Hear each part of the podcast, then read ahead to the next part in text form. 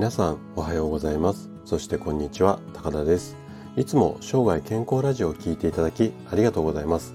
今日はねあのー、また生体の症状について話をしていきたいなというふうに思っているんですけどもでテーマとするとね肩甲骨の痛みについて話をしていきたいなというふうに思っています。で肩甲骨の痛みの原因っていうとうーんとまあ筋肉のこりとかあとは肩こりが原因で肩甲骨が傷んでますよっていう風なイメージを持たれる方が多いんですけれどもただねこれだけではないんですよ。で病気が原因で肩甲骨の肩甲骨が痛むケースっていうのもあるのでこれはねちょっと注意してもらいたいんですね。ということで今回は肩甲骨の痛みを食事で治す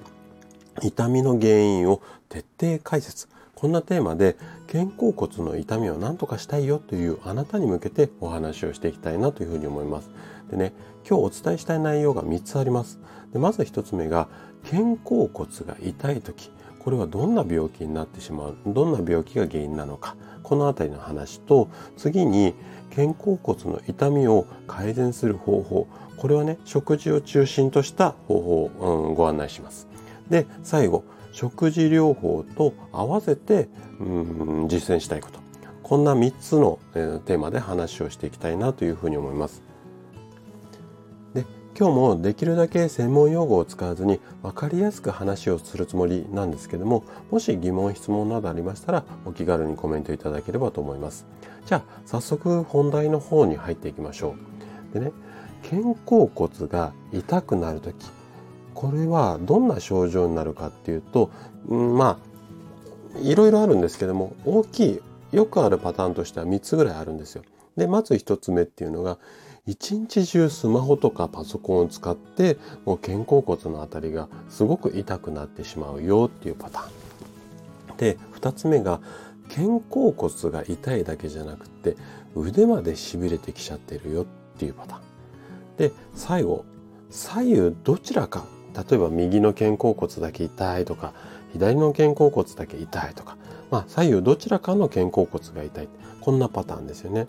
でこんな3つの症状が出た時の原因なんですけどもこれはねもうね大きく分けると2つしかないんですよ。でまず1つ目が骨だとか関節が病気になってしまってるこれが原因によって肩甲骨が痛いですよっていうことですよね。で2つ目は体そのものいわゆるこの体の中身の部分の病気が原因で痛くなってしまっているもの。この2つしかないんですよ。じゃあその2つの原因がもうちょっと今のではちょっとざっとっていうか抽象的な感じなのでもうちょっとこの辺りを詳しく見ていきたいなというふうに思うんですけどもまずね骨とか筋肉が原因になってあごめんなさい骨とか筋肉とか関節の病気が原因になって肩甲骨が傷んでる場合、まあ、代表的なものが病名がつくのがね3つほどあるのでこれねちょっと紹介していきたいと思います。でまず1つ目が胸郭出口症候群っていう病気なんですよ。これ聞いたことある方そんなに多くないかな？うん。でもまあまあメジャーな病気なので聞いたことあるよっていう方もいらっしゃると思うんですがまずね首から腕にかけてこう神経が流れているんですけどもそこがね圧迫される病気なんですよ。でこの圧迫されるっていうのは 首とか腕の間胸郭って言ってこの鎖骨の上の辺りにある部位っていうか場所なんですけどこの辺が体型だとか生まれつきの構造によってこう狭くなってしまってそれで神経が圧迫しやすい状態になっていてでその上に筋肉のこりがかた、うん、重なって痛くなっちゃいますよっていうこんな病気なんですよね。で症状としては例えばつり革を掴んでみたいだとかあとは洗濯物を干すような動作いわゆるこう90度から上に手を上げるような時この時に痛みやしびれが発生する、まあ、こんな特徴があります。で2つ目これはね多分聞いたことある方多いと思うんですけども頸椎椎間板ヘルニアですね。でこれは骨首の骨ってこう小さい積み木が積み重なってるような形なんですけどもこの骨と骨の間をこう骨と骨がぶつかんないようにこうクッションが入ってるんですけどもこれ椎間板って言ったりするんですけどもこの椎間板がこう潰れてしまって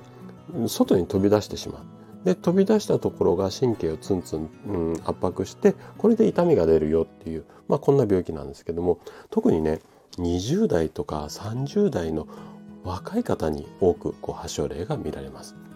で最後3つ目の病気なんですがこれはねちょっと聞いたことある方ってそんなに多くないと思うんですけどもね頸椎首の骨ですね頸椎後重靭帯っていう後ろの方にある靭帯なんですけどもねこれが骨化症あの骨みたいに固まっちゃうよってこんな病気なんですよ。で、えーと、症状としてはね、えーと、手がしびれてだんだんだんだんこう重症化していくと細かい作業ができなくなっちゃいますよ。こんな病気なんですよ。でいわゆるそのこううん腕がしびれたりとか上がんなくなってきたりとかこういった症状が主に出るのがこれが、うんと、骨だとか関節筋肉が原因の病気になります。じゃあもう一つ病気あ体そのものの病気に関するものですねこれは大きく分けると2つあるんですけどもまず心臓に関係する病気のものこれは例えば狭心症であったりとか心筋梗塞大動脈解離なんていう病病名がつくケースが多いんですけどもいわゆるこの心臓とか脳の方にこう栄養とか酸素を送る大きな血管がこう、うん、と肩甲骨の周りと多く走っているんですけどこれがこう狭くなってしまったりとか詰まったりする病気これが原因で痛みが出ちゃいますよっていう病気なんですよね。で症状としてはね急にこう激しい胸の痛みに襲われるこんな形が多いです。はい、でもう一つ内臓に関係する病気ですよね。これは胆石だとか胆嚢炎って言われる、まあ、病名がつくような病気でいわゆるこう内臓の中のこの辺り、うんうん、胆のの辺りがこう炎症を起こして発生するそれの、うん、それが原因によって肩甲骨の辺りに痛みが生じるこんな病気になります。でこの体の病気に関してはこれからいろいろ改善方法をこの後紹介していくんですがこの辺でなかなかうんと症状良くならないはずです。なので基本的には病院に行って診察をしてもらってお薬なり手術なりこの辺りの治療をすることをお勧めします。でこれら病体の病気が原因じゃない場合いわゆる筋肉だったり骨だったりうんまあ人体っていうか関節、うん、この辺りの原因だとこれからご紹介する内容の治療をやっていくと改善できる可能性が高いということですね。じゃあどうやって改善していくのかっていうことをこれから話をしていきます。でね肩甲骨の痛みを改善する方法っていうのはもうね大きく分けると2つしか方法がなくてまず1つ目は日常生活これを改善しましょうよっていうことともう一つは食生活これを改善しましょうよ。この2つの方法しかないんですよね。じゃあ日常生活ってどんなことを改善していけばいいのかっていうと基本的にはまあいろいろあるんですけども、うんと、代表的なこう、まあ、この辺を直しましょうよっていうのを3つぐらい紹介したいと思います。まずパソコンだとかスマホできるだけ使いすぎないようにしましょうね。まあ、同じ姿勢でじっと固まらないようにしましょうねっていうことなんですけどもこれはうんとデスクワークっていうところもふうん含まれますのでこの辺りをちょっと軽減するように見直しをしていただければなというふうに思います。でまず、うん、これが一つですね。で2つ目は運動不足です。でやっぱり体を動かさないで固まってきちゃうってことが多いのでできるだけ積極的に運動してもらいたいですね。あとはストレスとか緊張感これで、えーと体がギュッと硬くなってしまって肩甲骨の痛みが、えー、出るケースがあるのでこの辺りをまあ改善していってもらいたいなっていうことですね。でこの辺っていうのは大体今まで見たこと聞いたことがある情報だと思うんですよ。で実際に肩甲骨の痛みが発生する方でもこの辺りをもうやってもそれでも痛いっていう方も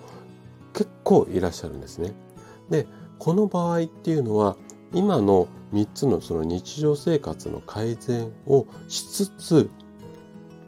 もう一つ試してもらいたいものがあるんですよ。でこの3つをやっても改善できないっていうことは極度の血行不良要は血の流れが悪くなって、まあ、体が硬くなってしまったりとか肩甲骨の周辺に栄養が行き届かないこれが原因で、まあ、肩甲骨の痛みが出ている可能性があるので、うんと、食生活をちょっと見直してもらいたいなというふうに考えてるんですね。でここから紹介する、うんと食事療法なんですけども以前ね肩こりを改善する食事療法ということで別の音声でお話ししたものと全く一緒のものを今日紹介しようかなと思っているのでもし以前その辺りの音声を聞いたことがあって内容分かってるよっていう人はこの辺りはちょっと聞き飛ばしてもらっても結構ですのでじゃあ進めていきますね。で基本的に先ほど言った通りこの血行不良を何とかしていきたいのでこれからお話しする3つの栄養素これをうんと意識をして、えー、食事を見直してもらいたいんですね。でまず1つ目がビタミン B1 で2つ目がビタミン B2 で最後クエン酸ですね。でこの3つもうちょっと詳しく説明していきます。まずビタミン B1 っていうのはどんなことするかっていうとエネルギーの代謝をはた、うん、助けるっていう働きがあってうんと炭水化物の代謝なんかとも深く関わっています。で乳酸を分解してエネルギーに変えるこんな体の中の働きを、うん、助けるものなので、うんとやっぱりこう肩甲骨の周りのコリを改善する効果が期待できます。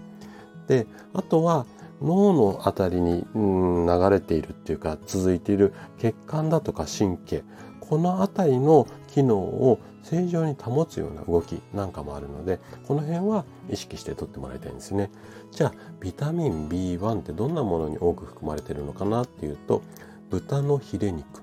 あと豚のもも肉ですね。あとうなぎのかば焼きだったりとかブリ大豆この辺りです。で今度ビタミン B2 ですねこれはね B2 は血管を広げてこう神経だとか血の流れを良くするっていうまあこんな働きがあるのでこの辺はまあいわゆる凝っちゃってる人に関しては積極的にとってもらいたい栄養素なんですよね。じゃあビタミン B2 ってどんなものに含まれているのかっていうとまずうなぎですよね。あとハマチ、アボガド、アーモンド、あと落花生ですね。で、最後、クエン酸です。で、クエン酸は疲労物質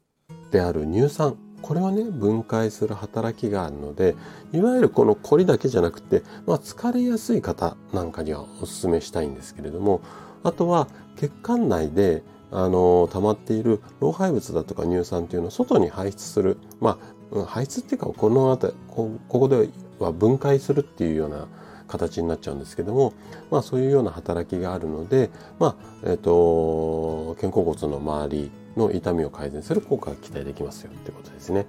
でこれはクエン酸はどんなものに含まれているのかっていうと基本的には柑橘系の果物この辺を取っていただければ OK です。グレープフルーツであったりレモンみかんオレンジであったりあとキウイフルーツですねこの辺を意識して取るようにしてみてください。でこの3つの栄養素を積極的に取り入れることで血の流れが良くなったりとか老廃物が外に出やすくなるのでまず肩甲骨の痛みっていうのはかなり改善できると思います。ただここでお伝えした内容だけではねちょっとね片手落ちではあるんですよ。で日常生活を意識してで食事も意識してあとは、ストレッチ。この辺もね、できたらやってもらいたいです。そこまですると多分120点になると思うんですよね。で、ストレッチはね、ちょっとこの音声だけだとイメージがしづらい部分が多いと思うので、やり方とかね。あの、ブログ記事の方にこんな形でやりましょうねっていう動画を貼り付けてありますので、そのブログ記事の URL は概要欄に貼ってありますので、ここから、ま、ブログ記事を見ていただいて、実際に動画を見てチャレンジしていただければなというふうに思います。はい。ちょっと今日長めになってしまったんですが、肩甲骨の痛みを改善する方法、まあ、こんなテーマでお話をさせていただきました。最後まで聞いていただいたあなたがですね、肩甲骨の痛み、これからこう解放されて笑顔で快適な毎日を、うん、過ごしていただけると嬉しいです。それでは今日も素敵な一日をお過ごしください。最後まで聞いていただきありがとうございました。